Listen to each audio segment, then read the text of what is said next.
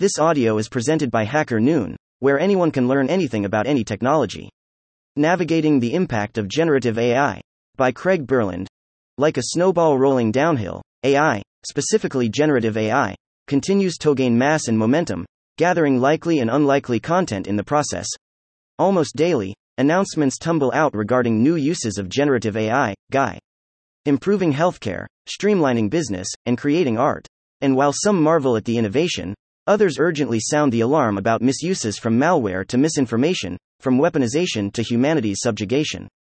Recent pronouncements that major governments around the world will consider legislation to control GAI is likely to escalate into a global conversation.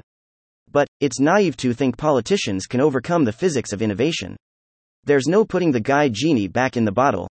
And taking a step back, as little as three years ago, if a product didn't have AI, it was considered last generation. From BI to EDR, Products needed AI, ML to make sense of the volumes of data collected and aggregated. There was simply too much data for humans to make sense of it all. Finding needles in haystacks was the job of the AI, ML engines, nuggets we couldn't see, patterns we wouldn't find.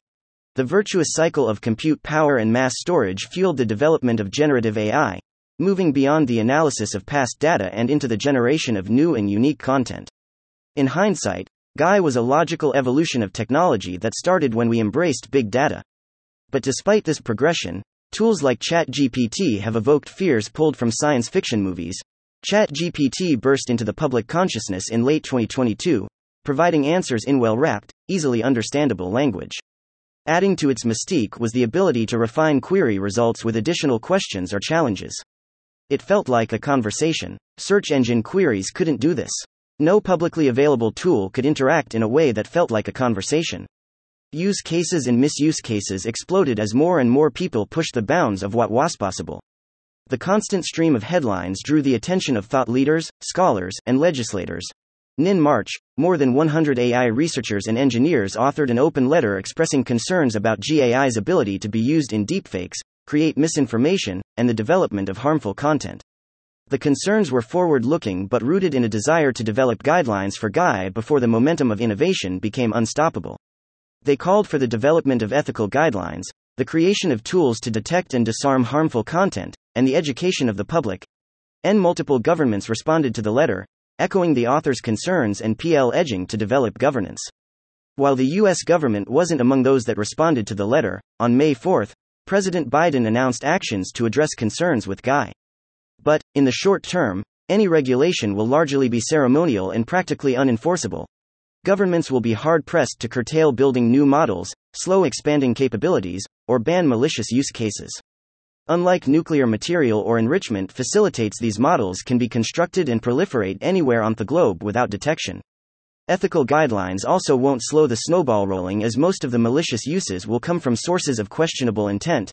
And generative AI is neither good nor bad. It is a tool. This innovation has tremendous potential and troubling downsides. Clever humans will find new ways to use this tool, for good and bad, and will continually adapt as it evolves. Is legislation the answer? Perhaps, but only for a sliver of what GAI could do.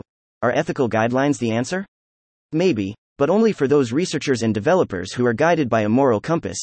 Is the response to generative AI more generative AI, tuned to detect and label non human output? This answer seems the most plausible, and almost a certainty. As these engines evolve and misuses multiply, content filters and scanners will as well, ensuring that the output adheres to the norms of human versus non human content. There's no putting the generative AI genie back in the bottle. The solution is to get one of your own. N, N, N. Thank you for listening to this HackerNoon story, read by Artificial Intelligence. Visit hackerNoon.com to read, write, learn, and publish.